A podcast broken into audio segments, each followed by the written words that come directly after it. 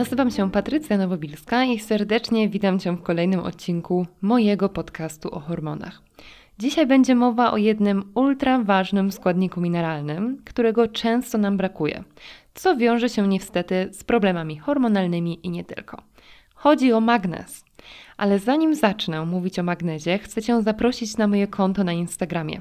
Jeśli chcesz zdobywać wiedzę o hormonach i o diecie przy różnych zaburzeniach hormonalnych, to koniecznie musisz zaglądać na mój profil. Znajdziesz mnie wpisując moje imię i nazwisko bez spacji. Po wysłuchaniu tego odcinka będziesz wiedzieć, dlaczego zaleca się suplementację magnezem, dowiesz się, dlaczego jego niedobór może powodować problemy hormonalne, no i powiem oczywiście też kilka słów o diecie. Zaczynajmy! Dlaczego magnez jest aż tak ważnym składnikiem mineralnym? Dlatego, że jest potrzebny do działania ponad 300 procesów zachodzących w organizmie. Pewnie tutaj mogłabym skończyć odpowiedź na to pytanie, czy ten magnez jest w ogóle ważny, czy nie, bo to już wystarczająco ważna sprawa i tym samym zasłużył sobie na osobny odcinek jako pierwszy składnik mineralny. Wiele z tych procesów, o których wspomniałam, ma bezpośredni wpływ na gospodarkę hormonalną, a niektóre mają oczywiście pośredni wpływ, bo przecież w organizmie wszystko jest ze sobą połączone, nic nie ginie. Poza tym magnez uspokaja, redukuje stres, więc jego niedobór może negatywnie wpływać na inne funkcje, na owulację, na cały przebieg cyklu menstruacyjnego, ale o tym powiem więcej za chwilkę. Magnez pomaga w kontrolowaniu poziomu cukru we krwi. Zwiększa wrażliwość tkanek na insulinę, czyli jest taką, można powiedzieć, naturalną metforminą. Jest szczególnie ważny dla kobiet z zespołem policystycznych jajników, jak może się domyślasz, jeżeli ten problem Cię dotyczy. Dalej, magnez stoi obok jodu i selenu, jeśli chodzi o naszą tarczycę, czyli jest potrzebny do produkcji hormonów T3 i T4, tak, hormonów tarczycy, a prawidłowo funkcjonująca tarczyca jest bardzo ważna dla produkcji innych hormonów, ale o tym pewnie już nie muszę Ci przypominać. Warto też wiedzieć, że przy Hashimoto zaleca się suplementację magnezu, bo on zmniejsza też stan zapalny w organizmie. Co ważne dla kobiet, to, że magnez rozluźnia mięśnie. Tym samym zmniejsza też bolesność miesiączek, czyli inaczej mówiąc, bolesne miesiączki mogą być konsekwencją niedoboru magnezu. Pozostając w temacie cyklu, magnez ma też pozytywny wpływ na progesteron, na jego poziom, a przez to pomaga w regulacji cyklu menstruacyjnego i walce z nieprzyjemnym, ostrym PMS-em. Częstym objawem niedoboru magnezu są skurcze mięśni albo bóle piersi, czy czasem też brak apetytu, zmęczenie, słabość. Dobrze sobie to zapamiętać. Oprócz wpływu na progesteron, o którym powiedziałam, magnez jest też ważny dla prawidłowego metabolizmu estrogenów. Zwłaszcza ważny jest dla fazy, która ma miejsce w wątrobie, bo niedobór magnezu źle na nią wpływa.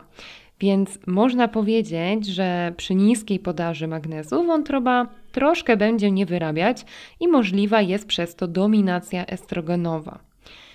Odpowiedniej podaży magnezu ucieszy się nie tylko wątroba, nie tylko tarczyca, ale też na przykład jelita, zwłaszcza jeśli dokuczają Ci zatwardzenia, bo magnez, tak jak powiedziałam, pomaga w rozluźnieniu mięśni układu pokarmowego, czyli też jelit i pomoże Ci się wtedy wypróżnić. Nasz nastrój jest też pośrednio zależny od magnezu, ponieważ prawidłowy poziom magnezu jest ważny dla syntezy serotoniny, czyli naszego hormonu szczęścia. Długotrwały niedobór tego składnika mineralnego może doprowadzić nawet do depresji, tak? Magnez pomaga też regulować jakość snu, zwłaszcza jeżeli bierzemy go wieczorem, więc jeśli dokucza Ci bezsenność albo zmęczenie, to warto pomyśleć o suplementacji. Aha, no i na koniec powiem może jeszcze, że magnez potrzebny jest do aktywacji witaminy D, czyli można powiedzieć, że bez magnezu witamina D na wiele nam się nie przyda. Pomimo tego, że źródeł magnezu jest całkiem sporo, bo magnez znajdujemy w w wodach mineralnych, w kaszach, pestkach dyni, strączkach, orzechach, nasionach i wielu, wielu innych źródłach, no to mimo to niedobór magnezu jest dosyć częstym problemem. A powodem tego jest to, że wiele czynników hamuje jego wchłanianie. Na przykład kłopoty jelitowe mogą hamować wchłanianie magnezu. Czy przewlekły stres też tak działa? Przyjmowanie antykoncepcji hormonalnej, antybiotyki, diuretyki, częste spożywanie alkoholu w sporych ilościach. Wchłanianie magnezu hamują też wapń, żelazo, błonnik nierozpuszczalny albo kofeina. Oprócz tego sporo magnezu tracimy przy przetwarzaniu żywności niestety. Dlatego często polecana jest właśnie suplementacja. No właśnie, więc pojawia się pytanie, co brać i jak to brać, kiedy, na jaki preparat się zdecydować. Magnez najlepiej przyjmować zaraz po posiłku i popijać wodą. Pamiętaj, nie kawą, nie herbatą, bo one hamują jego wchłanianie.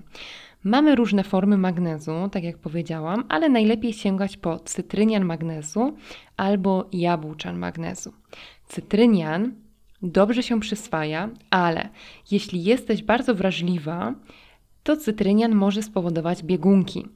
Lepiej tolerowany przez układ trawienny jest jabłczan magnezu i on też całkiem nieźle się przyswaja. Jeżeli chodzi o dzienną dawkę, to zaleca się suplementacji tak 300-400 mg. I na sam koniec powiem może, jak magazynowany jest magnez, bo to jest dosyć ciekawe. Więc połowa magnezu siedzi sobie, że tak powiem, w Twoich komórkach i organach. Druga, prawie cała połowa, łączy się z wapniem i osiedla się w kościach. A zaledwie pozostałość, czyli taki 1%, krąży sobie po krwi. I to już wszystko w dzisiejszym odcinku. Daj znać, czy te informacje Ci się przydały. Był to kolejny krótki odcinek. Zostaw gwiazdkę, lajka, komentarz, subskrypcję i odwiedź mnie też na Instagramie. Do usłyszenia już za tydzień.